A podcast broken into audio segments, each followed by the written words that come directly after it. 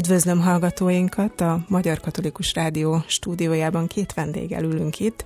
Erdő Lenke hordozási tanácsadóval, aki a hordozóházban a hordozási tanácsadó képzés vezetője, és Ónódi Ágnessel, a hordozóház alapítójával, aki még többek között mozgásfejlődési szakértő is. Nagyon sok mindennel foglalkozol még, és először ezt a nevet, hogy hordozóház, ezt szeretném egy kicsit azért feloldani, tehát most nem csak hordozásról, baba hordozásról fogunk beszélgetni, mert nagyon hamar kitágult a horizont a számotokra is, meg azoknak a számára is, akik hozzátok fordulnak, mert nagyon sok témátok van. De miért a hordozással kezdtétek? Mikor kezdtétek egyáltalán? Akkor a hordozás ez ilyen nagy kérdés volt, vagy valami olyan volt, ami miatt szükség volt egy házra, egy intézményre, ahol hordozni lehet, vagy hordozást tanulni lehet? Ági? Igen, üdvözlöm én is a hallgatókat. Nagyon nagy kérdés volt a hordozás. 18 évvel ezelőtt kezdtük el, és akkor már volt bent hordozó kendő az országban, de sokkal elterjedtebb volt, hogy a régi, még, még 40 évvel ezelőttről ismert kengurukban, most már inkább úgy hívjuk bugyi kengurukban hordoztak az anyukák, és nagyon-nagyon sokféle hordozóeszköz, ami azóta már elterjedt Európában, meg Amerikában, tehát új típusú hordozóeszközök akkor még nem voltak, vagy alig-alig indultak. És a hordozásról eléggé széles körülön az úgy vélekedtek a szülők is, nagyszülők meg aztán végképp, hogy nagyon vigyázni kell vele, hogy nehogy elkényeztessük a gyereket, hogy inkább azért csak utazásra használjuk, és, és vigyázzunk, hogy önállóságra szoktassuk a, a babákat. Akkor ez volt a, a nagyon elterjedt. És ahogy én hordoztam a, az első gyerekemet, meg aztán a másodikat, Na, ez még, még ott a második gyerekem babakorában már nagyon gyorsan elindítottuk a hordozóházat, de, de valójában ő vele volt az az élmény, hogy én már rutinosan felvettem őt magamra, előre, csípőre, hátra, és nagyon sokan kérdezték, hogy hű, hát ezt lehet, hű, ezt hogy csinálod, mutasd meg nekem is, nem árt a babának, nem kényezteted el, nem menít tönkre a hátad, és záporoztak rám a kérdések. Erdőlenke most már a hordozási képzésnek a vezetője, de hát nyilván hordozó oktatóként vagy hordozási tanácsadóként kezdett. Én azt gondoltam volna, hogy az emberek régebben azt gondolták, hogy hát mindegy, hát fölkötöm valahogy, belerakom valahova, hát mindegy, hát a gyereknek jó, hát ezzel nem lehet rosszat tenni. Tehát azt gondoltam, hogy inkább az a kérdés, hogy meg kell tudni azt az embereknek, hogy nem mindegy, hogy hova és hogy és mi berakom. Tehát, hogy az eszköz az sem mindegy, hogy milyen.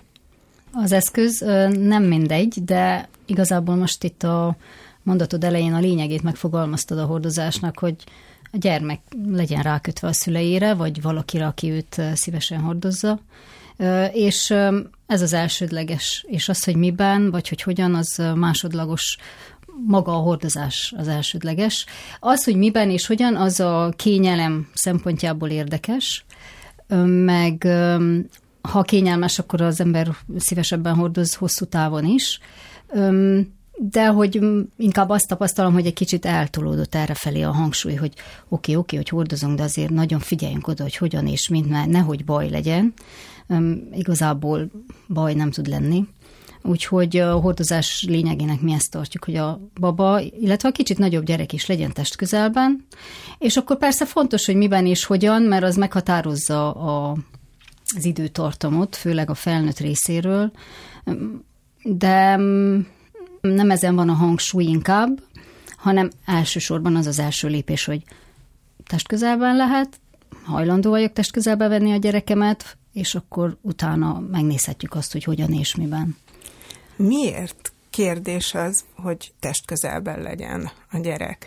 Tehát miért félnek attól vajon az emberek, hogy ezzel el kényeztetnek egy kicsi babát. Ez miben gyökerezhet ez a félelem, hogy a gyerek nem jó, ha állandóan velünk van, mellettünk van, a kezünkben van, rajtunk van? Ennek kultúrtörténeti oka van.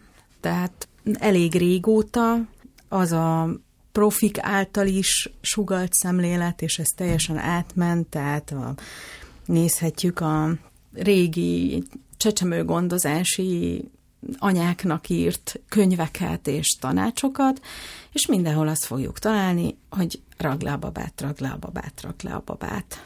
Tehát igaziból így nőttek föl. A dédszüleink, a nagyszüleink, a szüleink. Ez a hagyományos valójában a társadalmunkban, és hát ennek isszuk is a levét, hiszen a, a most már nagyon jól ismert, és széles körben is ismert pszichológiai, neurológiai és, és, és egészségügyi kutatások mutatják, hogy valójában a babának nagyon alapvető és nagy igénye van arra, hogy test közelben legyen. És hogy tulajdonképpen ez a nagy tegyük le, tegyük le, tegyük le törekvés, ez valójában traumatizálja az, az embereket. De... És ez megmaradt későbbre is? Tehát mondjuk egy felnőttnek a traumája fakadhat abból, hogy letették Ilyen messze. picikorban már ott hagyták az ágyban? Abszolút, messze menőkig. Alapvetően határozza meg azt, hogy, hogy mennyire tudja, tud hallgatni a, a saját érzékelésére, a saját arra, hogy, hogy mit súg a, a teste, a szíve, a lelke. Tehát egyszerűen az, hogy tud-e magára hallgatni, a saját igényeit érzékelni, észrevenni és méltányolni a, a felnőtt ember, az nagyon múlik ezen. Mint ahogy az is, hogy tud-e segítséget kérni, tudja a szociális hálót használni, illetve hát nyilván, hogy mennyire. Tehát ez nem egy fekete-fehér dolog, és messze nem ez az egyetlen dolog határozza meg, hogy most babakorban fölvették-e tehát ez egy hosszú folyamat, amit a pszichológia válaszkészségnek hív, azt, hogy a szülők mennyire pontosan reagálnak a gyerek jelzéseire, igényeire, mennyire látják meg, hallják meg, hogy mik az igényei, és mennyire ez szerint igyekeznek reagálni a gyerekre. Tehát a gyereknek nyilván az anyukája meg a szülei a legfontosabbak, ha ők reagálnak, tehát ha ők megteszik azt, amire vágyik ilyen picikorban, amikor nem tud beszélni, nem tudja elmondani, nem tudja megmutatni, hogy mit szeretne, akkor kialakul benne az, hogy nekem szabad kérnem mástól. És hogyha pedig nem, akkor még az anyám se adja meg nekem, amire vágyom, az, az okozhat sebet? Abszolút, illetve nem csak azt, hogy, hogy ö, ö, megadja-e az anyukám, de egyáltalán, hogy érti-e az anyukám, hogy mire van szükségem. Tehát nem, nem az itt a fontos, hogy mindig megkapja a baba azt pontosan, amire szüksége van, mert az élet ennél összetettebb, komplikáltabb, nem biztos, hogy meg tudom adni neki, sőt, biztos, hogy nem tudom minden pillanatban megadni neki, mert nekem is vannak szükségleteim, meg vannak korlátaink az életben. De ha tudom, érzékelem, és és érvényesnek tekintem, hogy mi az ő igénye. Akkor is, ha nem tudom megadni, de, de hallom az igényét, és törekszem megadni, akkor a baba és a felnövekvő kisgyerek megtanulja a saját igényeit érzékelni.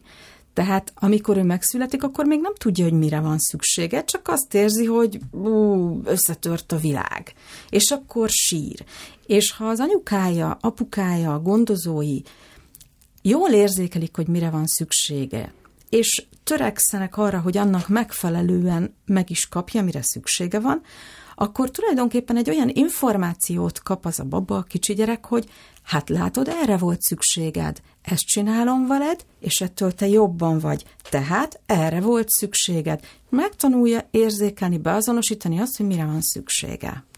Ami miatt még félteni szokták a nagymamák, mondjuk az anyukákat a hordozástól, hogy a szülő, az anyuka fárad el ebben, hogy állandóan cibálja a gyereket. Nem lesz egy nyugodt pillanatod, nem tudod soha többet lerakni a gyereket, semmit nem tudsz megcsinálni otthon, mert állandóan rajtad lóg majd a gyerek.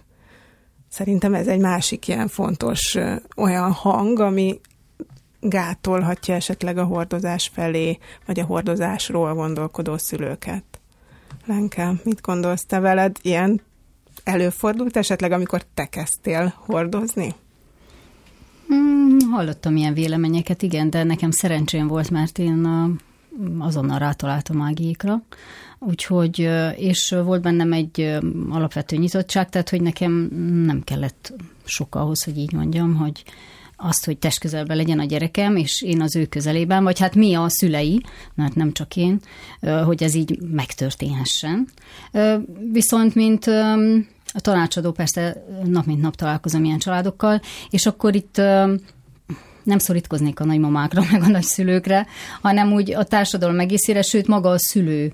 Lehet nagyon fiatal is, is benne is ott vannak ezek a gátak. Persze honnan és miért, az egy másik kérdés, de hogy ez így elég tág populációra, hogy így mondjam, jellemző tud lenni, vagy hogy félünk. Inkább félünk, mint, mint hogy beleengednénk magunkat abba, amit úgy esetleg, ha nem is jónak gondolunk, de jónak éreznénk. De mi a válasz ezekre? Hát az egyik az, hogy amikor valaki azt gondolja egy kéthetesről, vagy egy két hónaposról, hogyha folyton felveszem, akkor azzal elkényeztetem, és sose fogom tudni letenni, akkor az adott felnőtt egy ilyen kifeszített pillanatban gondolkodik, hogy ez örökre így marad, és a babára nem úgy tekint, mint egy élő, fejlődő szervezetre, amely kéthetesen egész más, mint három hónaposan, három évesről nem is beszélve, és hogy nincs előtte az, hogy ahogy fejlődik a baba, attól változnak a szükségletei, változnak az igényei, és fejlődik a személyisége,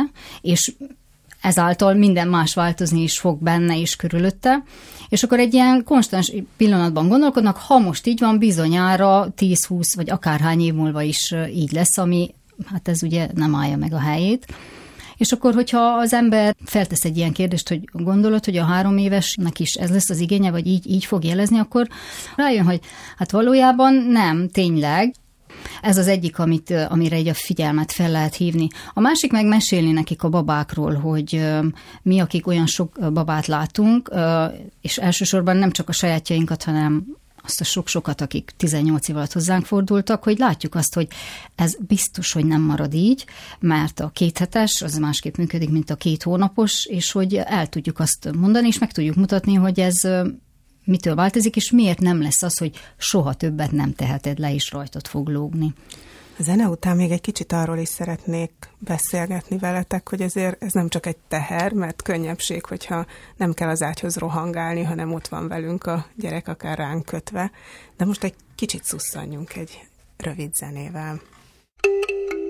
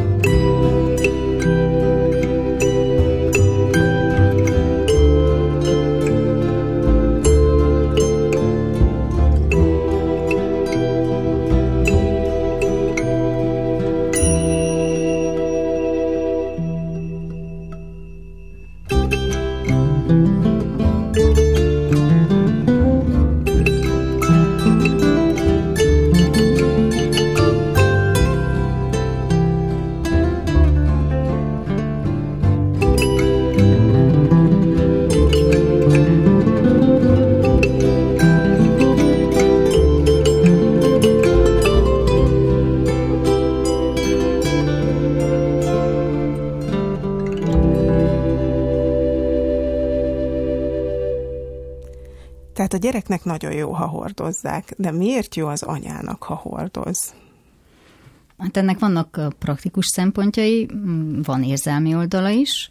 A praktikus oldala az az, hogy az élet szervezése szempontjából nagyon egyszerű, hogyha a gyerek a, a szülőre fel van kötve, vagy a szülő hordozza őt, még akkor is, hogyha nincsen nagyobbik gyerek. Tehát könnyű úgy merre tenni a gyereket, a, a kicsi babát, hogy közben hordozva van, és akkor nem az van, hogy vagy szoptatok, vagy mozgok vele, hanem szoptatok és mozgok vele, mert éppen, nem tudom, el kell mennem a mosdóba.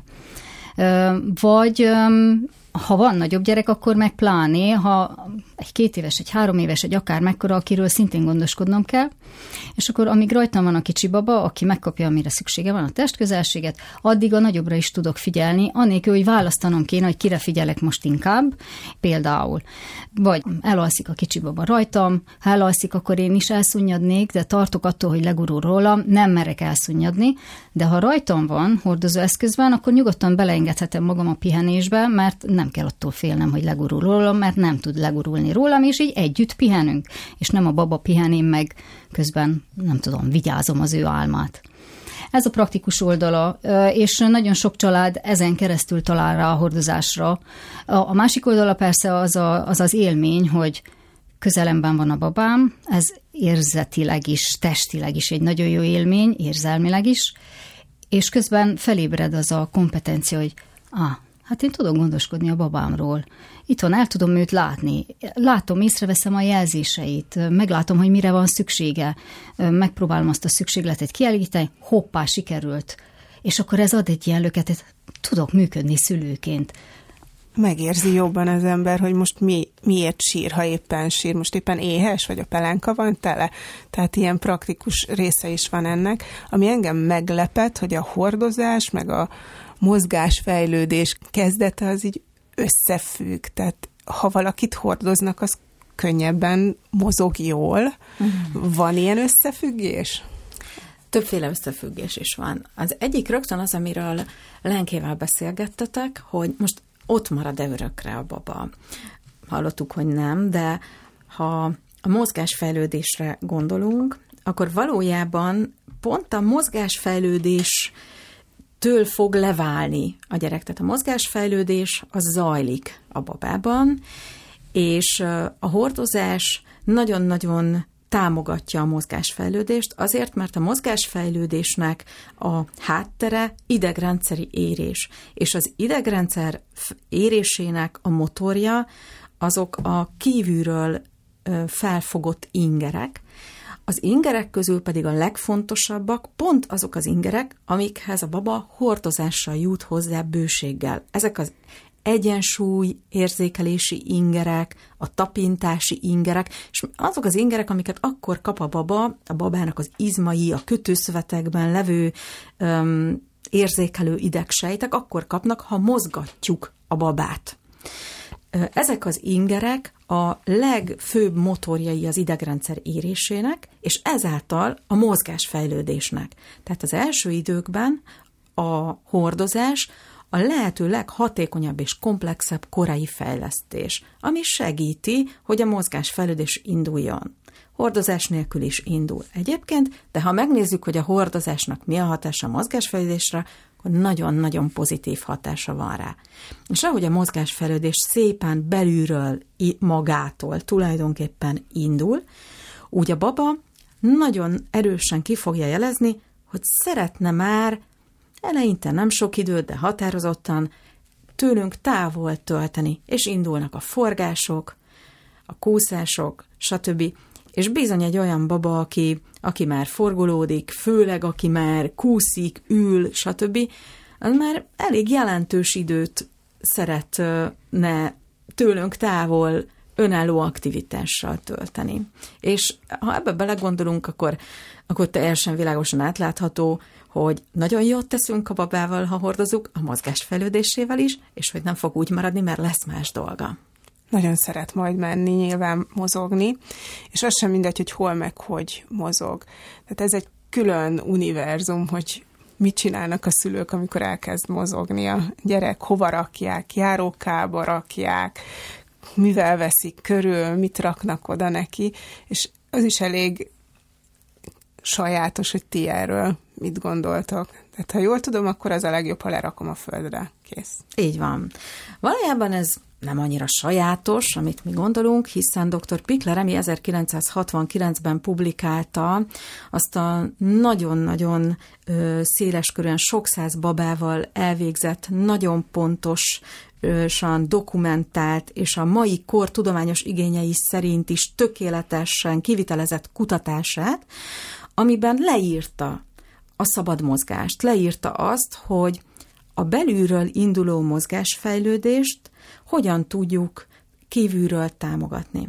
Tehát a dolog lényege az, hogy a mozgásfejlődés belülről indul, mert az idegrendszer az, amelyik irányítja, és hogyha az idegrendszer épp egészséges, akkor a mozgásfejlődés tökéletesen indul belülről.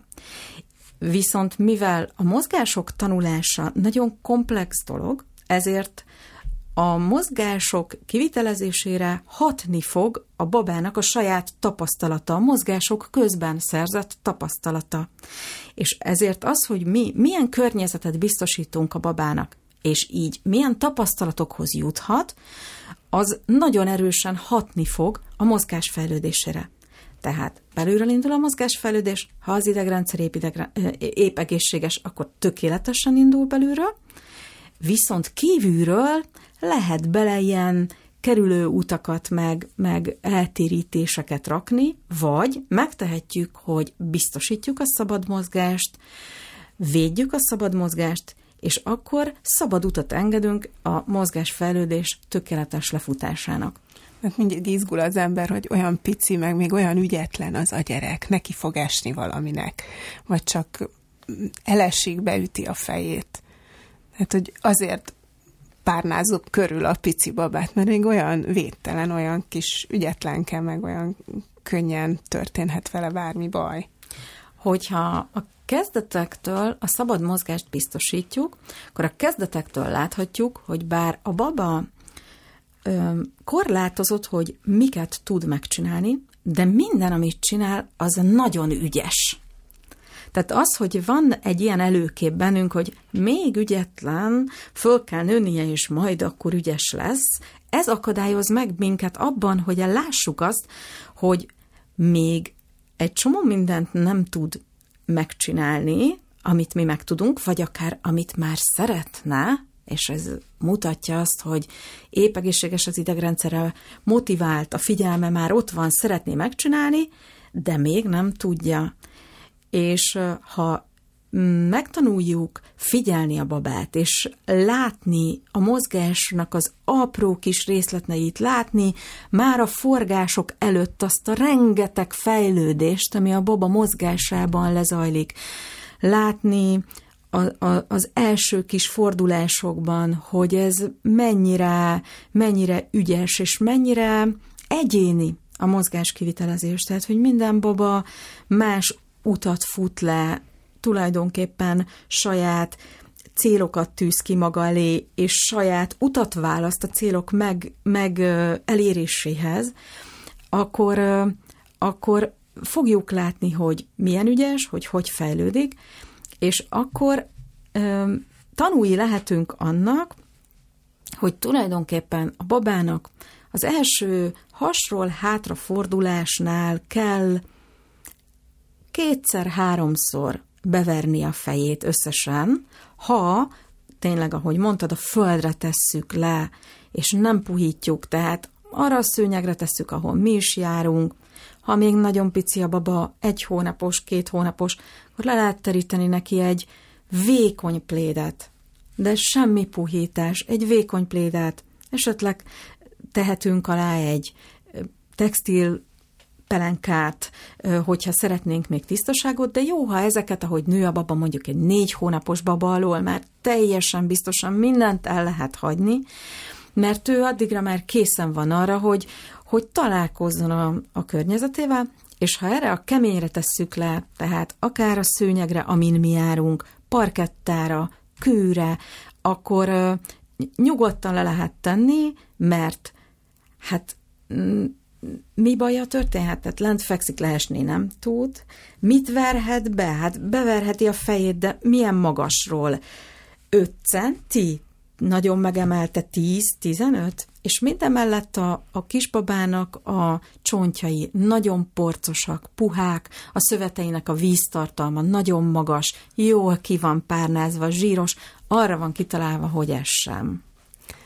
Most ugye a katolikus rádiónak a műsorában a hordozóházról beszélgetünk, Ónódi Ágnessel az alapítóval és Erdő Lenke hordozási tanácsadóval, és úgy kezdtem ezt a beszélgetést, hogy a hordozóház az nem csak hordozásról szól, de már most itt a mozgásfejlődés, meg az eddig elhangzottak alapján is úgy tűnik, mintha nem tudom, szakértőket, szakértő szülőket szeretnétek képezni? Mm. Tehát, hogy ennyire kell ehhez mindenkinek érteni, hogy hogy kell egy gyereknek mozogni, hogy fejlődik, mikor mit csinál, és akkor gondolom ezt ki lehet nem csak a mozgás fejlődésére, hanem mondjuk a, a lelki fejlődésre is tágítani. Tehát ennyire kell tanulnunk, hogy milyen a gyerek, meg hogy nő föl.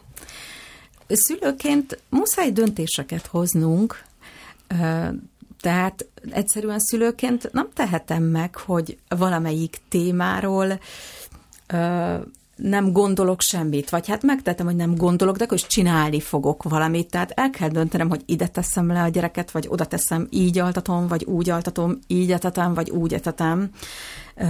És hordozom, vagy nem hordozom, fölveszem, leteszem, és azért hívjuk magunkat úgy, hogy profi szülő valóban, mert, mert mi valóban oktatjuk a szülőket, vagy hát tanítjuk, illetve hát gyakorlatilag megfelelünk azoknak a kéréseknek, amiket felénk ö, tettek föl, hogy mondjuk már, hogy mit gondolunk róla, hogy mit tudunk róla, hiszen mi magunk, a magunk gyerekei kedvéért is, és szakmai érdeklődésből is, biológus vagyok, nagyon-nagyon érdekeltek ezek a dolgok, tanultam. És a szülőket nagyon segítik ezek az információk, nagyon éhesek az információkra, hiszen az interneten meg lehet találni minden információt és mindennek az ellenkezőjét is, döntéseket kell hozni minden témából, most akkor, most akkor mit csináljak. És azt tapasztaljuk, hogy ilyenkor az segít a legjobban, hogyha mm, az alapjaitól lépésről lépésre követhető logikával végig gondoljuk, hogy hogy is működik a gyerek, úgy, ahogy azt ő is megfigyelheti a gyereken, és, és önmagán közben figyelheti, hogy az ő belső hangja mit súg, és maga döntheti el, hogy ez a logika stimmele, ez a logika működik-e a gyakorlatban, ez a szemlélet támogat-e engem. És igen, ezt, ezt mindenféle témában, amiben mi azt tapasztaltuk a magunk bőrén, hogy hiány van ilyenfajta pontos, korszerű, jól működő információra összeraktuk, és a rendszernek a lényege az, hogy minden információ, amit mi adunk, bármely téma, mindegyikhez jól illeszkedik. Amikor mondjuk valaki még otthon van egy kisbabával, akkor az egész élete erről szól, hogy babázik mit tudok megcsinálni, a gyerektől függ. Mindennel őt próbálom segíteni, meg kiszolgálni, de hát azért valahogy élni is kell, meg utána visszamenni dolgozni, akkor már nem szólhat az egész élet erről, hogy én profi szülő vagyok, és tanulok és az egyik gyerek után a másik gyerek következik, és akkor már egy új picire kell vigyázni, nem biztos, hogy annyi idő van egy a nagyobb gyerekre, hogy száz százalékig csak arra figyeljek, hogy ő most hogyan fejlődik tovább. Nem fárasztó ez a szülőknek, hogy már megint, és akkor most ezt indítsam el megint ezt az online kurzust, a nem tudom én miről, mert ha nem, akkor fú, le- lehet, hogy a gyerek nem fog rendesen csinálni ezt meg azt. Minden információ, amit átadunk, drasztikusan egyszerűsíti a szülők életét. A hordozás is ilyen, kinek-kinek valójában, akinek mondjuk a hordozás nem jön be, az nem fog hordozni tanulni, ugye semmi se kötelező. De például a szabad mozgás, az nem csak a gyereknek ad szabadságot, hanem a szülőnek is.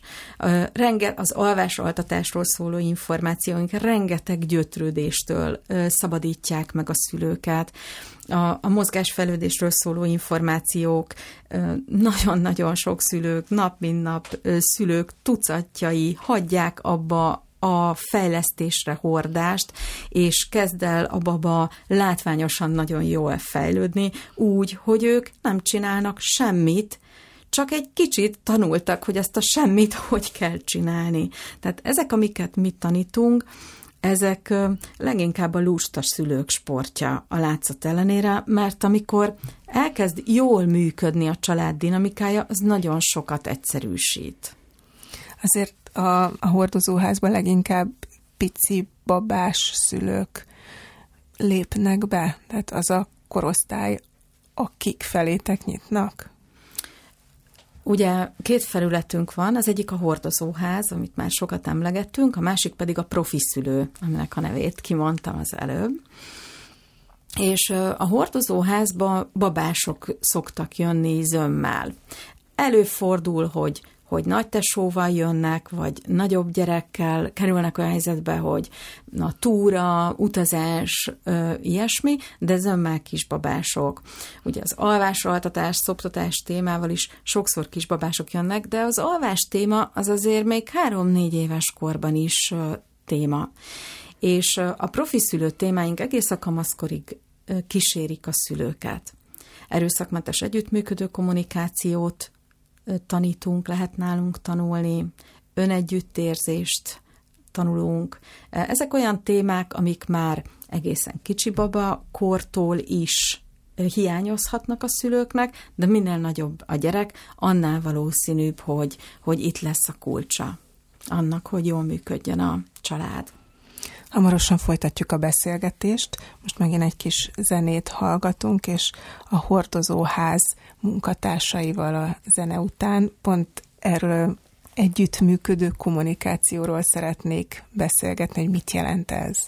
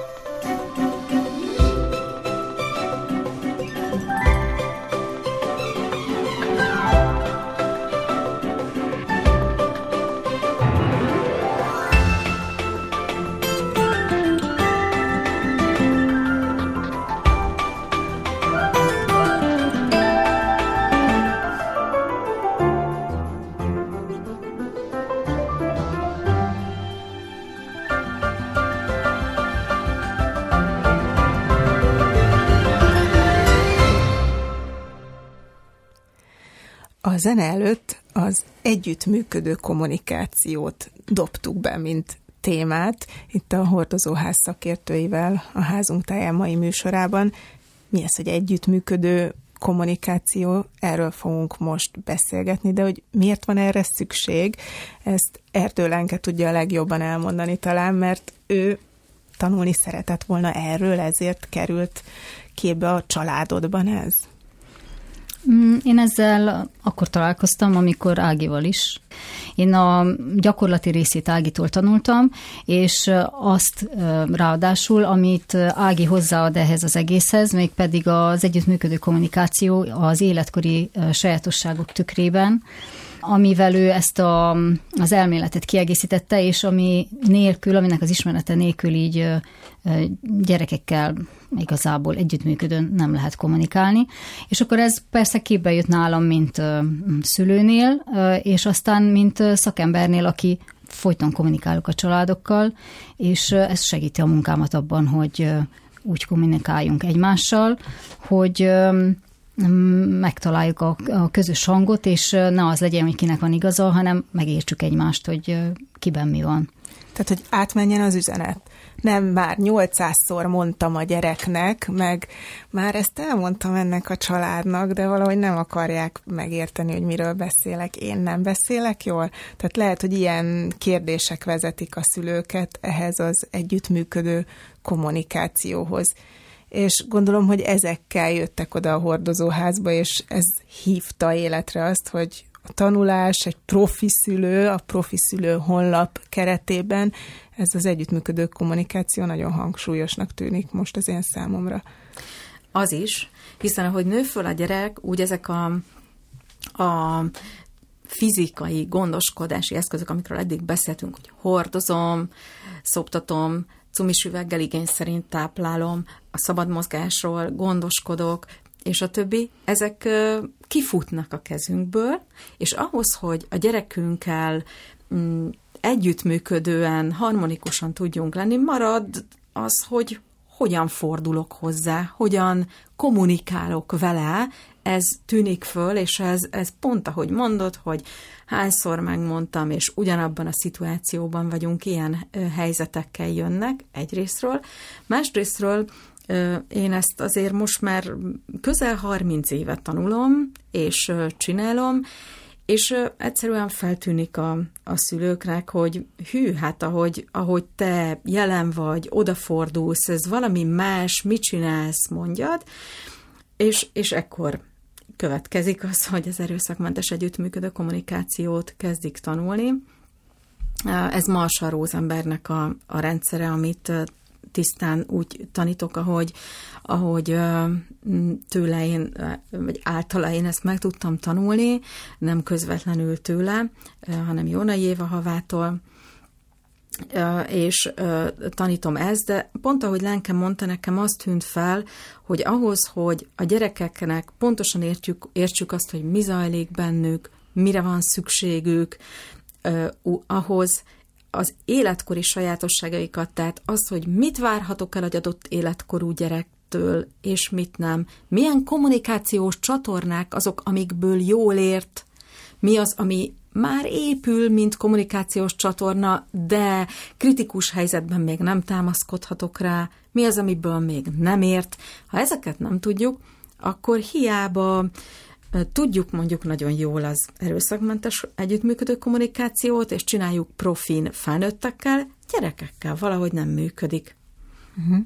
Tehát nem mindegy, hogy ott vagyok a játszótéren, és most elkezd szaladni valahova a gyerek, hogy neki hogy szólok, vagy hogy szólok-e a tinédzser, tizenéves gyerekhez, hogy vidd le a szemetet. Így van, illetve jó pofa példák, hogy, hogy mennyire másként értékelhetjük azt, ha, ha tudjuk az életkori sajátosságokat, hogy hogyan reagál mondjuk egy tinédzser, vagy a barátnőm. Tehát, hogyha fa, egyszerűen csak felnőtt EMK-t tanulok, hát röviden EMK-nak hívjuk az erőszakmentes együttműködő kommunikációt, és csak felnőtt fókusszal tanulom, és azt úgy, ahogy felnőttekre fókuszálva begyakoroltam, elkezdem a gyerekkel is használni, akkor érthetetlen zöggenők lesznek. Például a két éves gyerek, a játszótér, szaladó gyerekre, ha gondolunk, akkor ő neki hosszú körmondatok, sok szó, ez, ez inkább, hogy dacreakciót vált ki másként kell megközelíteni, más, más kommunikációs csatornákra helyezni a hangsúlyt, az érintésre, az arcomon tükröződő érzelmekre, és a szavakat sokkal szűkebben használni, és arra figyelni, hogy, az, hogy ezek a kommunikációs csatornák, az érintés, az, hogy mi tükröződik, milyen érzelem tükrözik az arcomon, és az a kevés, jól megválasztott szó, az a tömör megfogalmazás, az teljes összhangban legyen. Egy, egy kicsi gyerekkel így hatékony beszélni, így fog átmenni az üzenet. De hogyha valaki ezt nem tudja magától, vagy nem érzi, akkor annak nagyon nehéz dolga van, hiszen amire szülők leszünk, addigra a mi saját kommunikációs eszközünk, vagy eszközeink, az, hogy hogy nézünk valamikor, mit mondunk, az annyira bennünk van, hogy nagyon tudatosnak kell lenni, hogy ki tudjunk ebből lépni. És mondjuk egy olyan helyzetben, amikor ideges vagyok, mérges vagyok, féltem a gyereket, akkor nem biztos, hogy ki tudok ilyen nagyon tudatosan lépni abból, amit megtanultam sok-sok éve már. Mindig azt szoktam mondani, hogy a gyereknevelés az intenzív kurzus. Tehát, hogy a gyerek ki fogja hozni belőlünk azokat a, a pontokat, ahol az önismeretünk, a belső munkánk aktiválására van szükség. Tehát igen, ez egy, ez egy nagyobb munka, amiről eddig beszéltünk, hogy hordozót választunk, megértjük, hogy nem kényeztetjük el a gyereket, ha magunkra vesszük, megtanuljuk magunkra venni egyik-másik hordozóval. Ez egy-két alkalom, néhány alkalom, mozgásfejlődés is nagyon gyorsan meg lehet tanulni. Ja, ez a szabad mozgás, oké. Okay. És tényleg nagyon gyorsan bejárható ez az út. De az, hogy magamat jobban értsem, a gyerekhez oda tudjak fordulni akkor, amikor nekem is nehéz érzéseim vannak, hogy őt megértsem ezekben a nehéz helyzetekben, ez tényleg egy hosszabb folyamat. Tehát itt nem tudunk egyik pillanatra a másikra a csodát művelni, de nem ilyen éles helyzetekben kezdjük el, hogy na ott akarunk változtatni, amikor már fölforr az agyvizem, hanem külön műhely tevékenységet végzünk igazából, amikor felidézzük ezeket a nehéz helyzeteket, és lassan és ráérősen tudatosítjuk, és egy új működésmódot próbálunk ki, lassan, ráérősen, védett körülmények között, egymás között, és legközelebb még valószínűleg nem fog sikerülni, de akkor már mondjuk egy egyedül, akár egy altatás közben, egy szoptatás közben, vagy egy nyugodt pillanatban már, már maga a szülő is végig tudja gondolni, hű, hogy volt ez, megint mi történt, és már egyedül még mindig lassabban, még mindig utólag, de be tudja futni ezt az utat, és egyszerűen, ha kitapossuk az ösvényt, akkor egyszer csak elkezd működni a gyakorlatban, gyorsan, automatikusan. És ezt akármikor el lehet kezdeni? Tehát biztos az a jó, hogyha már újszülött a gyerekem, és már arra készülök, hogy hogy fogok vele kommunikálni, de mondjuk nem újszülött, hanem már 10 éves, meg 14 éves, és most ott tartunk, hogy kész, elvesztettem minden vonalat, minden kapcsolódást vele, akkor lehet ezt ilyen nagy gyerekkel is megtanulni? Abszolút, bármikor el lehet kezdeni. A, a gyerekkel minden kapcsolódás nem veszik el, és nagyon sok múlik azon, hogy mi elindulunk ezen az úton, főleg egy ilyen kétségbeesett helyzetben. Ha magunkon dolgozunk, tanulunk, és magunkat elkezdjük jobban megérteni, őt elkezdjük jobban megérteni, akkor transformálódik a kapcsolat, és kinyílnak azok a kapcsolódási pontok, amik, amik elveszni látszódtak. De annyira ö, szoros a kapcsolódás a szülő és a gyerek között, a gyerek valahol mélyen ö, annyira vágyik arra, hogy lássa őt a szülő, hogy, ö, hogy valódi kapcsolódás legyen közöttük, hogy ez mindig, mindig gyógyítható és javítható. Én nem gondolom, hogy feltétlenül újszülött korban kell elkezdeni, akkor annyi minden zajlik. Én abban hiszek, hogy mindenki maga érzi, hogy, hogy ő mikor van azon a, azon a ponton, hogy uh, annyira motivált vagyok, hogy változtatni szeretnék, tehát, hogy, hogy ez így nem menjen tovább, változzon valami, és akkor van, van bennünk annyi erő, ami, ami motorja tud lenni ennek a belső munkának. Erre a különleges vagy nagyon erős kapcsolódásra, meg együttműködő kommunikációra a gyerekeknek is szükségük lehet. Tehát mondjuk egy iskolai környezetben, amikor az osztályközösség nem jó, a gyerek a tanárnak sem, meg a, a, a csoporttársainak, osztálytársainak sem tudja igazából jól elmondani, hogy mi van, nem tudja jól az a saját érdekeit érvényesíteni, akkor neki is szüksége lehet erre. Tehát ti foglalkoztok arról, hogy egy nagyobb bacska gyereket is mondjuk így megtanítani, jól kommunikálni, vagy jól kezelni azokat a konfliktusokat, amit mondjuk az osztályban megél, vagy végig szenved sokszor.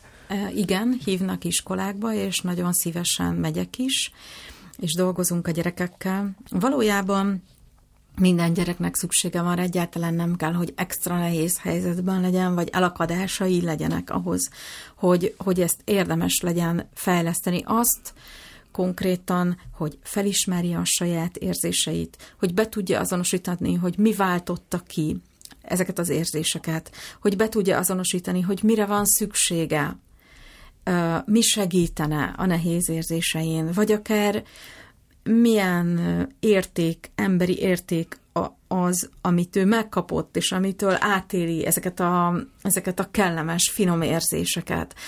Ez valójában érzelmi intelligencia fejlesztés, ami a legjobban korrelál az életben való beválással. Tehát minden gyereknek nagyon nagy szüksége van arra, hogy tudja érteni önmagát, és ezáltal tudja érteni a többi embert. Ez természetesen segít azokban a nehéz helyzetekben, amiket említettél, konfliktus helyzetekben, nehéz szituációkban, de ez az, ami, amitől jól, jól fog utána boldogulni az életben.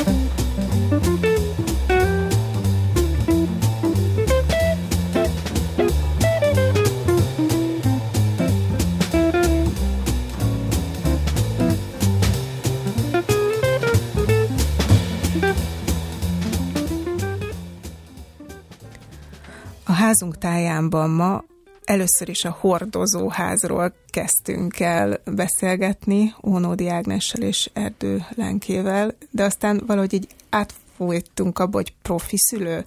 Tehát mi ez a kettő, vagy hogy van ez, hogy melyik mi?